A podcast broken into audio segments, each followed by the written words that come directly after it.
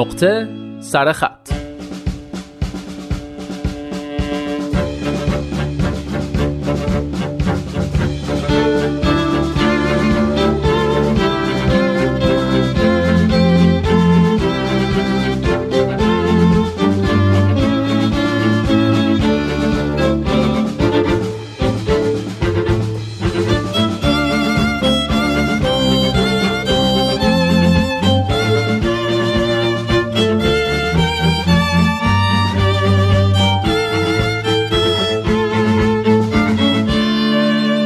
امروز صبح آماندا تا من را دید گفت چه پلیور قشنگی خیلی بهت میاد.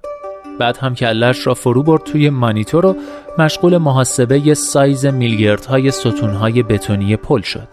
همین دو جمله ساده هزار ژول انرژی برایم تولید کرد.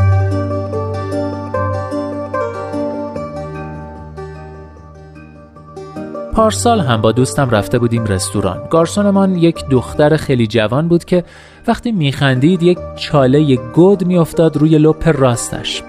غذا را که آورد رفیقم بهش گفت چال گونت خیلی جذابه. بعد هم با سر رفت توی کاسه سوپ قارچ و مشغول خوردن شد. گارسون هم دو برابر لبخند زد برایمان و چال گونه راستش به اندازه یک بند انگشت گود شد. معلوم بود که همین یک جمله ساده کار خودش را کرده و روز گارسون را قشنگ کرده است. خود من هم چند سال پیش رفته بودم توی یکی از دهات شمال ایالتمان توی راه برگشت دم یک کافه نگه داشتم تا چای بگیرم. کافه دارش زن پیر و چروکی بود که موهایش را آبی کرده بود. به نظرم خیلی قشنگ می آمدند همین را بهش گفتم. آنقدر خوشحال شد که آمد این طرف دخل و بغلم کرد. حالا بماند که چایش مزه پشکل خشک می‌داد.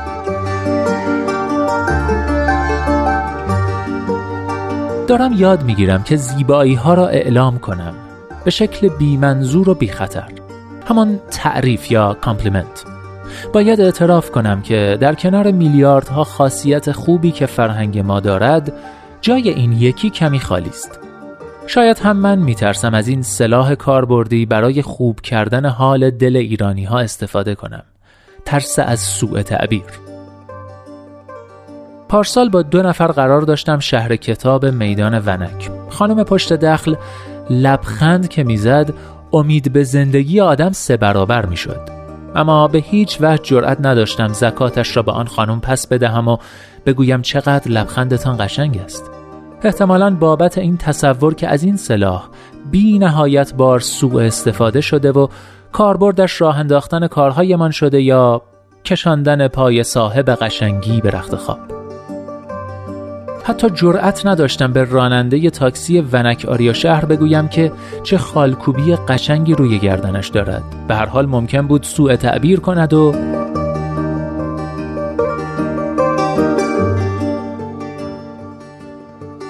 اما خب تمرین لازم دارم. تعریف و compliment بی منظور و بی خطر خیلی لذت بخش است. چه اشکال دارد به نگهبان ساختمان بگویم که موهایش را چه قشنگ کوتاه کرده. یا مثلا به معموری که پای پاسپورت ها را مهر می‌زند بگویم چه سیبیلای حقی داری؟ یا به مهماندار هواپیما بگویم رنگ چشمهایت مثل آسمان ماه نوامبر است. بعد همراه را بکشم و بروم. بی آنکه هیچ چیزی بخواهم. بی منظور و بی خطر چند لحظه آدمها را از کسافت دنیا فارغ می کنیم چی بهتر از این؟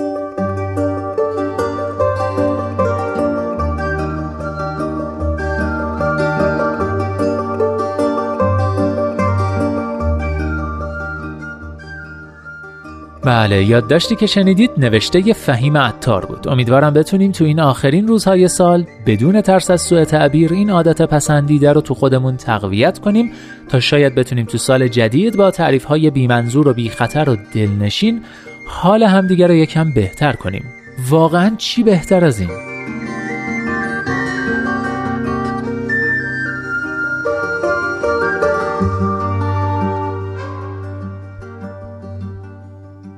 و اما این روزها واسه خیلی دوران خونه تکونیه. یعنی تقریبا مطمئنم خیلیاتون در حالی دارید نقطه سر خط این هفته رو گوش می‌دید که یا دارید یه جایی رو میسابید یا وسایل کمدی کابینتی اتاقی جایی رو ریختید بیرون و دارید به اصطلاح مرتب کاری می‌کنید. بهتون خدا قوت میگم و ازتون خواهش می‌کنم تو این پروسه سخت و سنگین خونه تکونی یکم مراقب سلامتیتونم باشید. بخش پایانی آخرین نقطه سر خط سال 1397 رو تقدیم می‌کنم به همه شما عزیزانی که مشغول خونه تکونی هستید. یادداشتی از آنالی اکبری.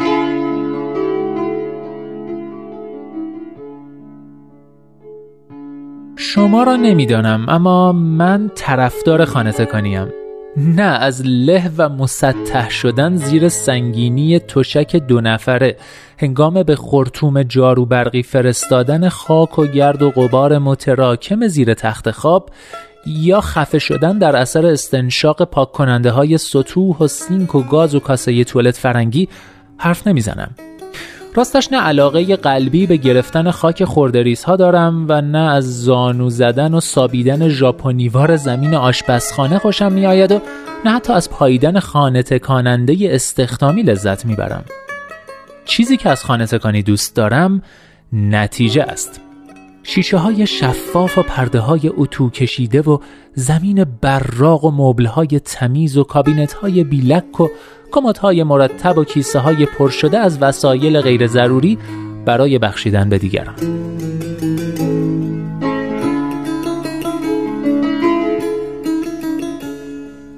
همه می‌دانیم که اولین باران بهاری این شیشه های آینه بینقص را تبدیل به صورت زنی زیبا اما گریان با ریمل های پایین ریخته خواهد کرد. همه می‌دانیم گرد و خاک این شهر تمام شدنی نیست و دوباره مثل پتوی سفری خودش را روی زندگیمان خواهد کشید. همه می‌دانیم که کاناپه ها دوباره لک خواهند شد و سینک ظرفشویی دوباره کدر خواهد شد و ته فنجان های چای دوباره رنگ خواهد گرفت و وان حمام برقش را از دست خواهد داد و موها دوباره روی زمین سقوط خواهند کرد و تکه های خوراکی به زمین خواهند چسبید و کمدها به هم ریخته خواهند شد و کشوها علیه این نظم و ترتیب اقراقامیز قیام خواهند کرد. همه می‌دانیم که این پاکیزگی رویایی همیشگی نیست اما هر سال انجامش می دهیم و شکوه مراسم خانه تکانی به همین است. به همین که می‌دانیم عمر این جادوی نفسگیر چقدر کوتاه است اما بیخیالش نمی‌شویم و فراموشش نمی کنیم انگار همه باور کرده ایم که اگر خانه من تکانده نشود از کسیفی ها از سیاهی ها و تیرگی ها سال جدید به زندگیمان نخواهد آمد.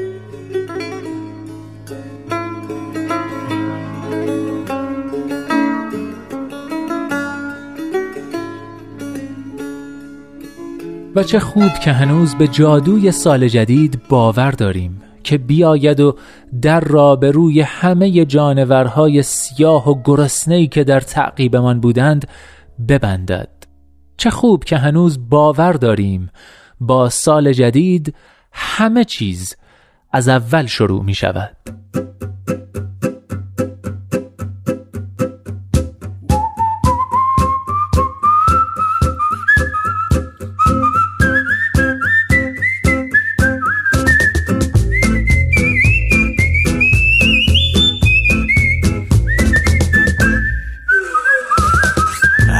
چقدر بات رو میام نمی‌دونم چطور تو. کجای دنیا گم شدی نمی‌دونم چطور تو. هر چقدر بات رو میام نمی‌دونم چطور تو. کجای دنیا گم شدی نمی‌دونم چطور تو. دست تو می‌گیرم و ای باهات رو میام. آخر نمی‌فهمم نمی‌فهمم چطور تو. دست تو می‌گیرم و ای پاهت رو میام. آخر نمی‌فهمم نمی‌فهمم چه تو یا جانا که تا جانانه باشی یکی شما یکی جان جان پروانه باشی. گل زرد و همه درد و زجفای تو شکفه نکردم تو بیا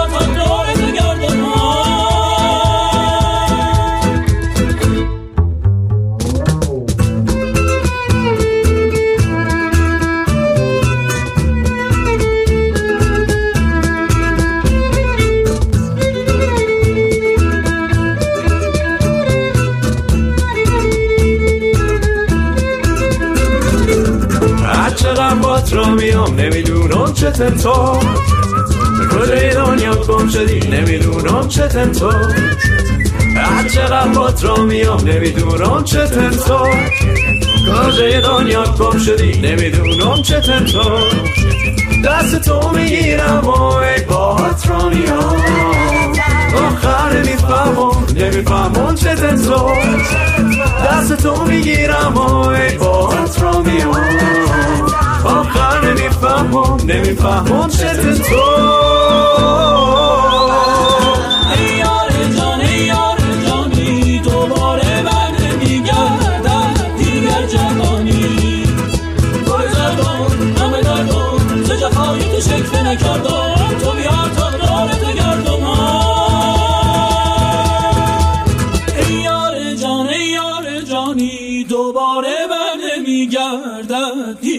دیگر جوانی Ba para ti pum para du bu para te Ya para ti pam pum para du bum ba be Dum ba dum bum bum dum